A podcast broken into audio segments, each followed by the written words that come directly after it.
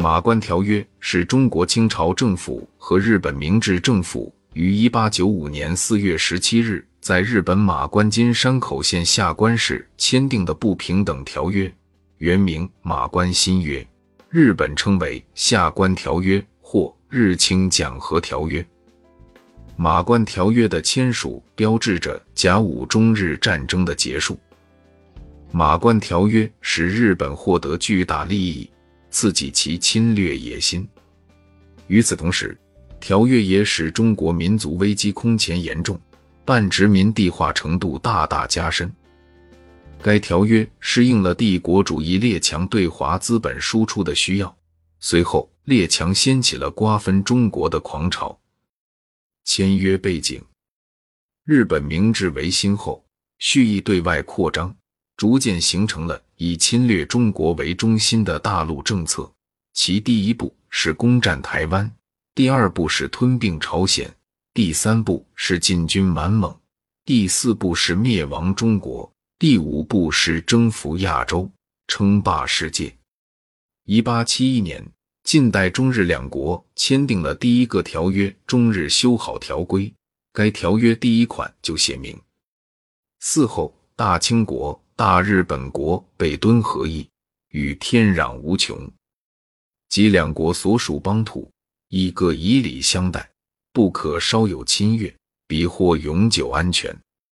这是一个平等的条约，但日本不顾条约中两国所属邦土。不可稍有侵略之规定，于一八七二年入侵中国属国琉球，一八七四年入侵中国领土台湾，还透过北京专约迫使清政府间接承认琉球为日本属国，并于一八七九年正式吞并琉球国，改设为日本的冲绳县。同时，日本还入侵中国的另一个属国朝鲜。于一八七五年制造云阳号事件，一八七六年以此为借口强迫朝鲜签订不平等的江华条约。其后，日本又利用朝鲜发生的人武兵变和甲申政变，进一步扩大在朝鲜的势力，排挤朝鲜的原宗主国中国，并于一八八五年与清政府签订《天津会议专条》。在事实上取得了与中国在朝鲜半岛的对等地位。此后，日本极有计划地投入全国国力，开展了针对中国的扩军备战活动，以进行一场国运相赌的战争。可见，在甲午中日战争之前，日本就已经染指台湾和朝鲜，并取得一定进展。而日本在甲午战争的胜利及马关条约的签订。则使日本的野心变成现实。一八九四年，以朝鲜东学党起义，朝鲜政府向中国请兵为契机，日本派大军进入朝鲜，并挑起了甲午中日战争。中日两军在路上的主要战役有承欢之战、平壤之战、鸭绿江江防之战、金旅之战、辽东之战等。海上的主要战役有丰岛海战、黄海海战、威海卫之战等，日军基本上节节胜利。其中，清军在一八九四年九月平壤之战和黄海海战中的相继失利，使战局急转直下，战场亦由境外转移到中国境内。而一八九五年二月威海卫之战，清军的失败。更是使北洋水师全军覆灭，清廷无心恋战。日本则继续保持军事压力，大有海陆并进、直捣京师之势。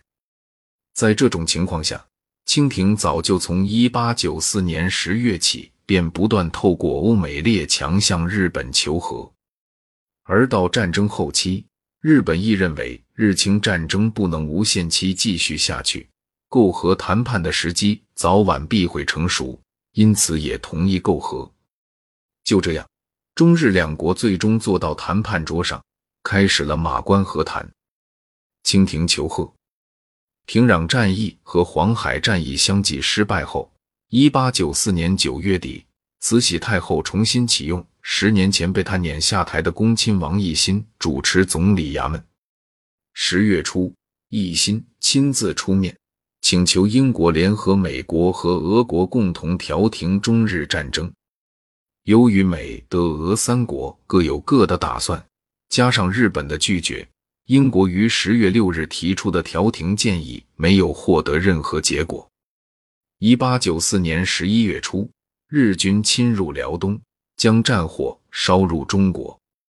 清廷十分恐慌，其龙兴之地遭到兵险之灾，又转请美国驻华公使田贝出面调停。田贝认为，清朝政治体制的存续对美利坚合众国是有利的，因此如有崩溃之虞，必须伸出援助之手。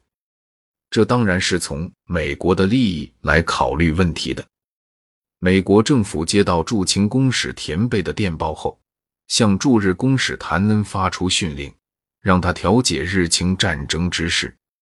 由于急于求和，李鸿章在恭亲王同意下，派遣了一个德国人，即担任天津税务司的德璀林，作为自己的代表到日本去探商议和的条件。但德璀林到了日本后，日本人。以其不是正式的使节为由，拒绝和他谈判。同时，日本又通过美国人要求清政府派出具有正式资格的全权委员。李鸿章度日，慈禧太后在得知日本的要求后，立刻召直隶总督兼北洋大臣李鸿章入京，任命他为全权代表赴日议和。李鸿章二月二十一日来到北京。次日，李鸿章入宫研究媾和条约的原则。朝廷内部还残留着一些强硬论的余波，而且慈禧太后因病没有出面，让光绪皇帝负责接见。李鸿章首先提出绝不割地的主张。李鸿章玩弄了一番手法之后，于三月二日第一次上奏，指出割让领土已成不可避免之事。三月三日，紫禁城内军机大臣们齐集开会，身体欠安的西太后也露了面。割地之事必须得到最高权力者慈禧太后的批准。三月四日，李鸿章被召进紫禁城，这次只有他一人，正式向慈禧太后和光绪帝请示谕旨。一八九五年三月十四日。清政府代表团分成德籍商船“公益号”和“鲤鱼号”，从天津出发。李鸿章以头等全权大臣的名义，带着美国前任国务卿柯士达为顾问，率一百多名随员前往日本马关（今下关），与日本首相伊藤博文、外务大臣陆奥宗光进行谈判。一八九五年三月十九日。李鸿章抵达日本马关，第一次会谈开始，先交换全权委任书。会谈地点在藤野公馆，也就是春帆楼。接着，中方提出一份备忘录，希望在谈判媾和条约之前，先议定休战条款。日方说明天作答。于是，第一次谈判结束。正式会谈结束后，开始了个人闲谈。李鸿章很有辩才，陆奥外相在一旁冷冷地观察李鸿章的饶舌。他的简简录里面有如下记述：约略言之，彼不断羡慕我国之改革进步，赞美伊藤总理之功绩，又论述东西两洋之形势，借以兄弟戏强，必招外侮，鼓吹日中同盟，暗示媾和速成之必要。其所论，乃今日东方经世家之谈，如老生常谈。然彼纵横谈论，因我同情，见以热骂冷评，以掩战败者屈辱之地位。老奸巨猾，却亦可爱，不愧为中国当世首屈一指之人物。从一八九五年三月二十一日到二十四日，中日双方进行了前三轮谈判。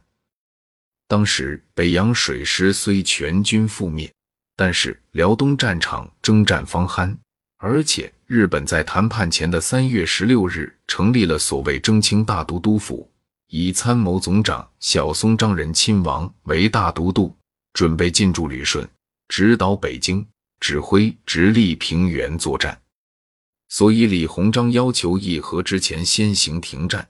日方提出包括占领天津等地在内的四项苛刻条件，迫使李鸿章暂时撤回停战要求。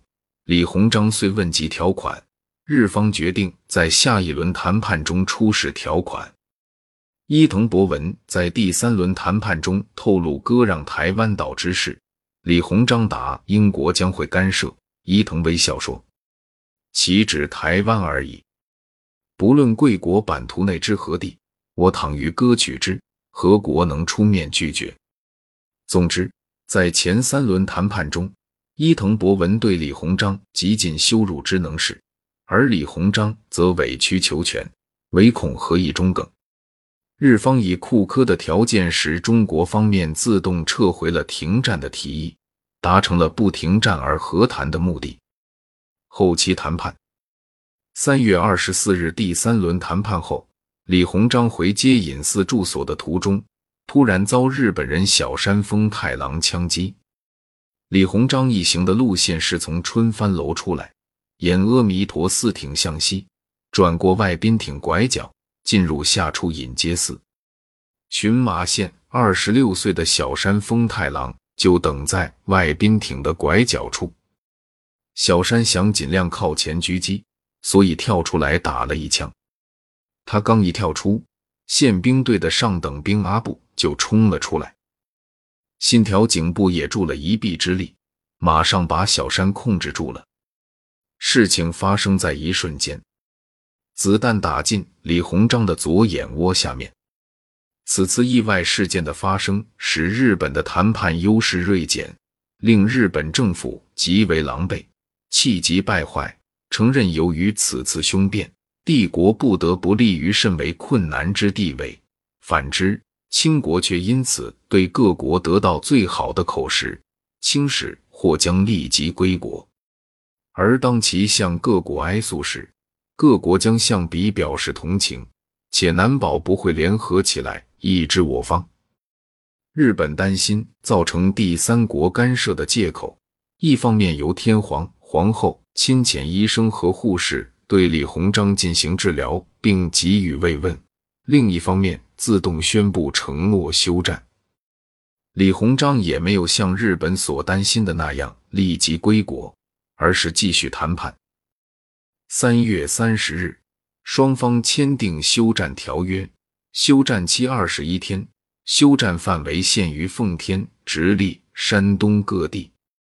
此时。日军已于三月二十三日袭占澎湖，造成威胁台湾之势。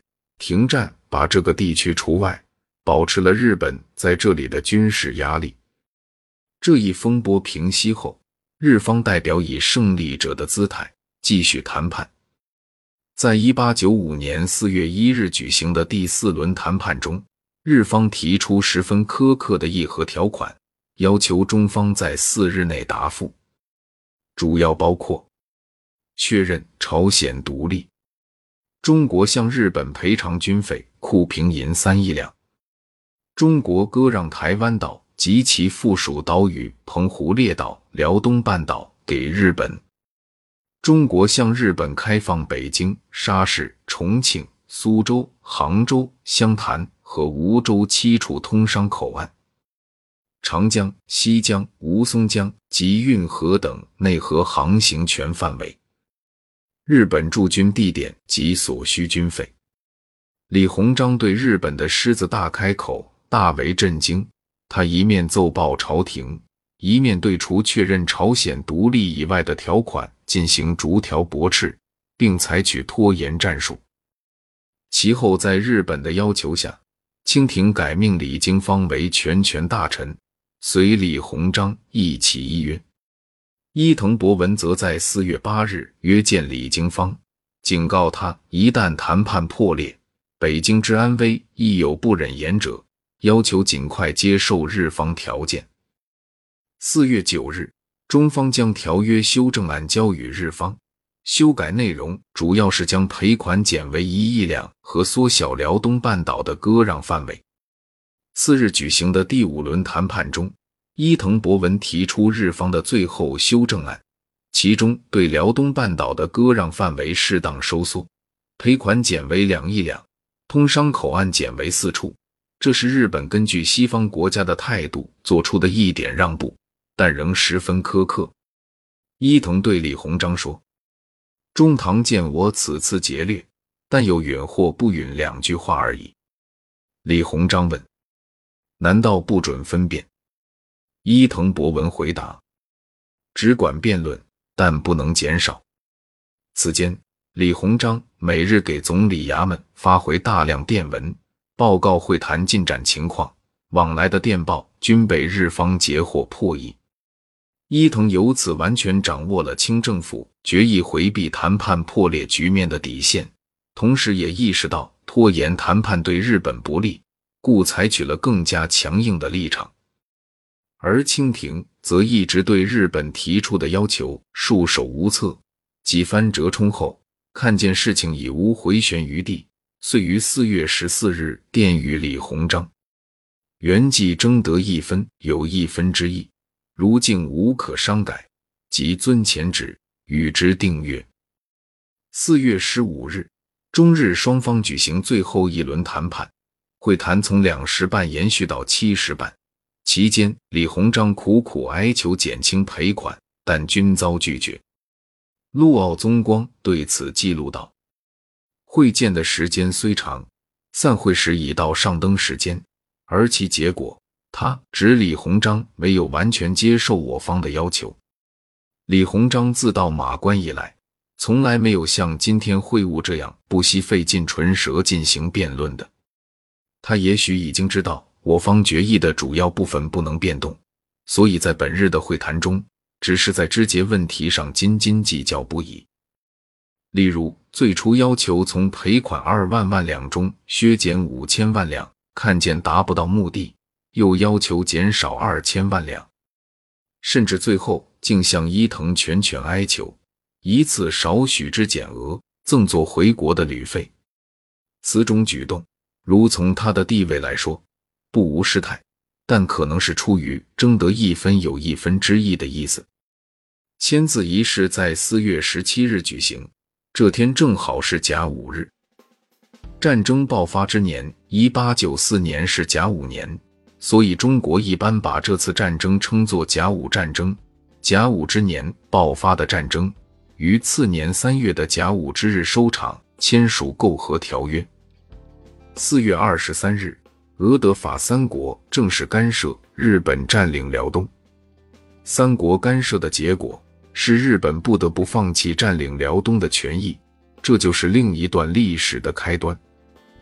一八九五年五月八日，中日两国在知府今山东烟台交换两国皇帝的批准书，条约正式生效。